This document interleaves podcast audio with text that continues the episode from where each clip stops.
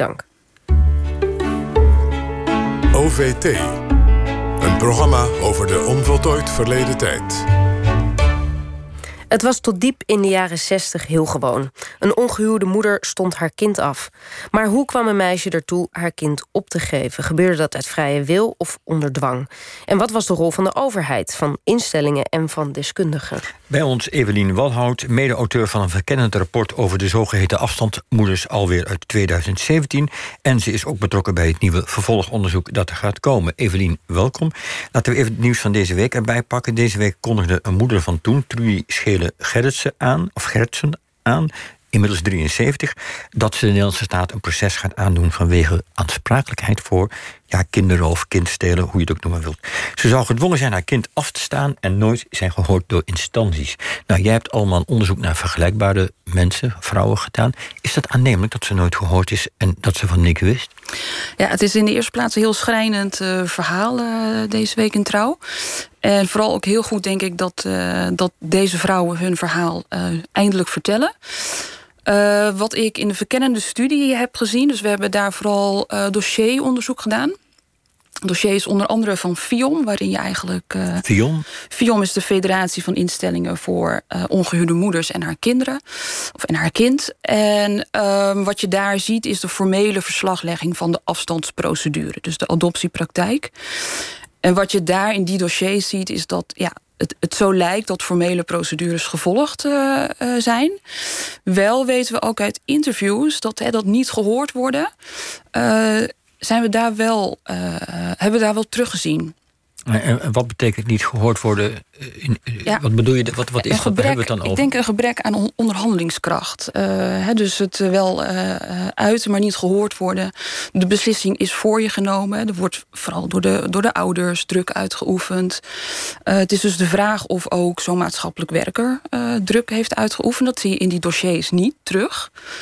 Um, tegelijkertijd, ja, het is een ontzettend versnipperd systeem geweest in een verzuild land. Allerlei instanties houden zich bezig met deze moeders.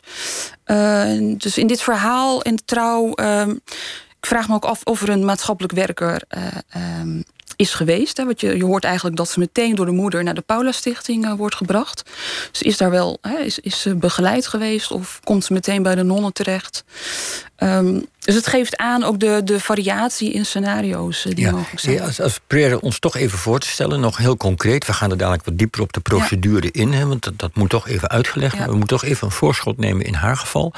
Ik zou denken, als je je kind moet afstaan, dan moet je daar op een gegeven moment iets voor ondertekenen. Ja. Hoe, kan, hoe kun je zeggen, ik weet, ik, ja. mij is niets gevraagd, terwijl de procedure is dat je het moet. Hè, want je, als je volwassen was, moest je ondertekenen dat je het goed vond. Ja, dat, hoe kan dit? Ja, nee, je kreeg inderdaad. Je kreeg na de uh, bevalling drie maanden bedenktijd als vrouw. Hè, dus dan kon je, ja, formeel gezien er nog op terugkomen.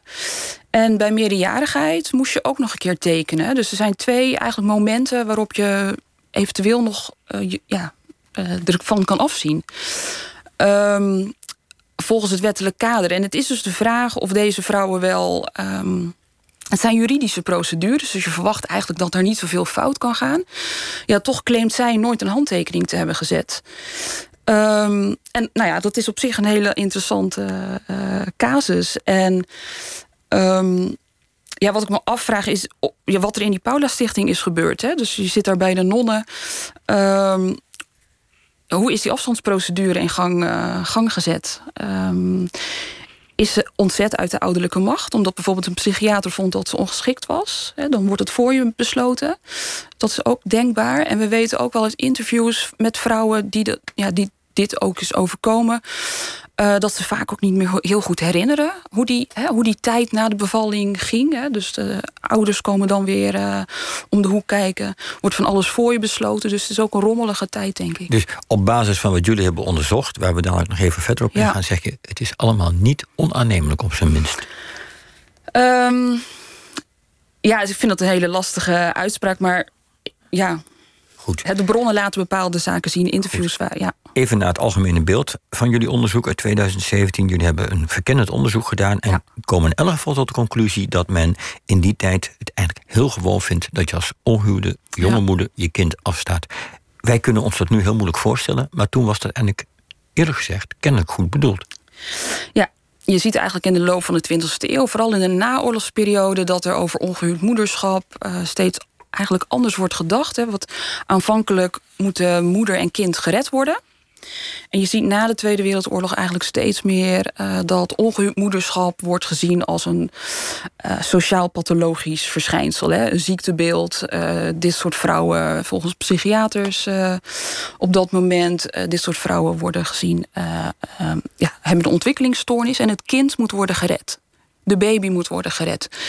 Die verdient een veilige haven en. Um, eigenlijk ook twee liefhebbende ouders. Hè? Dus het pleeggezin, het adoptiegezin. Um, en dat is eigenlijk een beetje de gangbare gedachte. Er wordt ja, eigenlijk gewoon neergekeken op, uh, op deze vrouwen. Ja, laten we even naar een, een fragment luisteren... waarin de procedure van die tijd wordt uitgelegd als heel vanzelfsprekend. Hier ziet u de kinderverzorgsters van het tehuis in Breda... voor niet gehuwde moeders en hun kinderen. De ongehuwde moeders kunnen hier uit eigen beweging naartoe komen. We hebben aan de directrice mevrouw van der Vecht enkele vragen gesteld. Worden ze omvergepraat om afstand te doen? Nee, beslist niet. Wij werken dus helemaal vanuit de plannen van de, van de meisjes. De problematiek van ieder meisje wordt dus individueel bekeken. Een uitgebreid psychologisch onderzoek gaat hieraan vooraf. En dan een samenwerking met het team. Wordt een, over dit meisje een diagnose gesteld over haar gehele persoonlijkheid. Daarna wordt met het meisje samen bekeken wat in haar situatie de beste oplossing is. Ja, dit is dus ergens jaren mm. 60. Dit klinkt allemaal heel mooi. Procedureel is het in orde, begripvol en zo meer. Maar jullie hebben dossiers bekeken, een aantal dossiers van meisjes en hoe dat, hoe dat ging. Hè. Hoe ging dat? Want je wordt zwanger en dan ga je naar de huisarts. En hoe kom je er dan toe je kind af te staan? Wat gebeurt er? Wat leren de dossiers? Wat, wat is het beeld? De, de dossiers laten uh, in ieder geval ook zien dat uh, die groep afstandsmoeders een hele gevarieerde groep is. Hè. Dus het zijn de minderjarige ongehuwde meisjes die nog thuis wonen, die zwanger raken. Uh, maar het zijn ook meerderjarige vrouwen, het zijn gescheiden vrouwen, het zijn uh, vrouwen met een LVB-achtergrond. LVB? Uh, lichtverstandelijke beperkingen. Okay, er wordt gesproken over zwakbegaafde meisjes die hun kind niet kunnen opvoeden. en natuurlijk ook zwangerschappen uit incest en verkrachting. Um, maar de, uh, de dossiers laten eigenlijk ook nou ja, een soort van uh, algemene procedure zien. Uh, het meisje wordt zwanger, vaak laat, hè, dus ze, houdt het vaak nog zelf geheim. Um, de moeder constateert dat de dochter niet meer ongesteld wordt en ze gaan samen naar de huisarts. Nou, dan is er vaak al, het is eigenlijk al te laat voor een abortus, die op dat moment ook nog illegaal is. Um, en de huisarts presenteert, en dat is denk ik wel heel belangrijk. Um, de huisarts presenteert vaak adoptie als enige alternatief. Uh, wordt niet gezegd, hè, wordt, dat weten we ook uit interviews. Er wordt niet gezegd, goh, er is een bijstandswet. Um, um, er, er, wordt heel erg gestuurd op afstand uh, doen. Want, en weten we ook wat er gebeurde met meisjes die zeiden: Ik wil dit kind absoluut houden? Ja, um, die komen in principe ook dan niet altijd in zo'n uh, zo'n dossier terecht. Hè. Dus mhm. dat zijn echte afstandsprocedures. Uh, in die dossiers lees je ook dat de maatschappelijk werker wel uh, soms zegt van we hebben alle mogelijkheden besproken. De vraag is of dat zo is. Hè. Maar goed, dat zien wij wel terug zwart op wit staan in, uh, in dossiers. Maar je, je ziet hier dat die informele dwang gigantisch groot is. Hè. Dus de, de vraag is of uh, de huisarts of dat informele of formele dwang is. Maar die stuurt eigenlijk al uh, aan op adoptie. Um, er wordt ook heel erg op ze ingepraat van... Uh, je hebt geen geld, je hebt geen baan, uh, je hebt geen echtgenoot. Wat kan jij nou een kind bieden? en dan moet je, daar moet je weerstand tegen kunnen bieden. en dat bedoel ik ook met die onderhandelingskracht. Hè? Dus dat, dat, van, van die meisjes Van die vrouwen, ja. die inderdaad, als ze continu op je wordt ingepraat... dit is gewoon niet goed voor het kind. Ja, wie ben jij dan nog om dat wel... Ja, dus dit is op zijn zachtste zeg sprake van grote maatschappelijke dwang. Ja, ja. De volgende vraag is natuurlijk toch wel een beetje van... dit is de huisarts, ja. maar de rest van de instanties... hebben jullie daar beeld op? Wat doet bijvoorbeeld kinders, kinderbescherming, wat doet de rechter? Wat is hun rol erin? Want deze mevrouw die deze week in het nieuws is... klaagt de Nederlandse staat aan. Daar moet dus een reden voor zijn. Hoe, heb je daar een beeld bij? Uh, ja, ze heeft het onder andere ook over de Raad van de Kinderbescherming natuurlijk. Dus zodra um, eigenlijk uh, de bevalling heeft plaatsgevonden, wordt het kind toevertrouwd aan de Raad van de Kinderbescherming. Uh, en dan volgt een nieuwe uh, verslaglegging bij de Raad. we hebben ook een heel klein aantal dossiers daarvan kunnen bekijken. En wat je dan ziet is dat moeders wederom als onmaatschappelijk worden um, um, beschreven. Onbekwaam. De vrouw is uitdagend, of het is een slons, of ze is verlegen. Hele beeldende taal. Uh, waaruit wederom wel blijkt, of eigenlijk ja, je proeft dat er ook op ze wordt neergekeken. Dat ze doen wat, wat in het belang is van het kind, namelijk een veilige haven bieden. Op zoek uh, naar een goed adoptiegezin. Is er iets bekend van aantallen? Uh, ja, dat is ook interessant. We, hebben voor de verkennende studie uh, zijn we de statistieken ingedoken samen met het CBS. En je ziet eigenlijk dat die afstandsmoeder uh, een opvallende afwezige is in de statistieken, wat ook al iets zegt. Hè. Dus ze zijn, het waarschijnlijk, hè, ze zijn niet interessant genoeg om geregistreerd te worden bij het CBS. Wel hebben we aantallen over binnenlandse adopties. Hè. Die worden wel geregistreerd en ook over adoptieouders.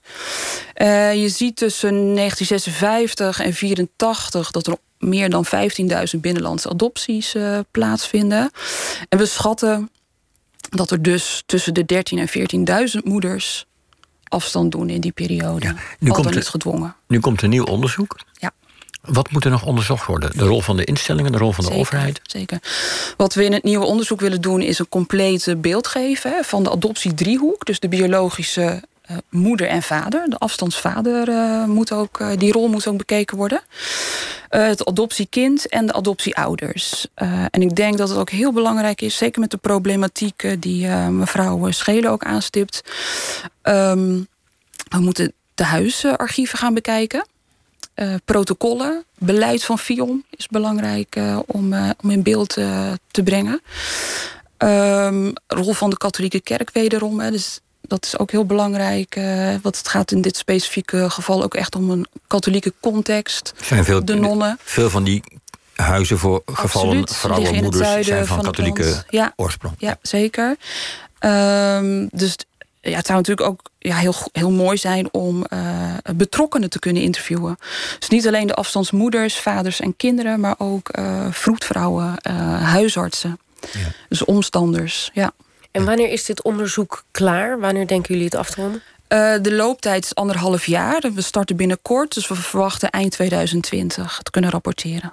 Goed, nou, we zijn benieuwd naar de uitkomst. Hartelijk dank, Evelien Walhout. En voor wie meer wil weten over het lot van veel ongehuwde moeders van toen...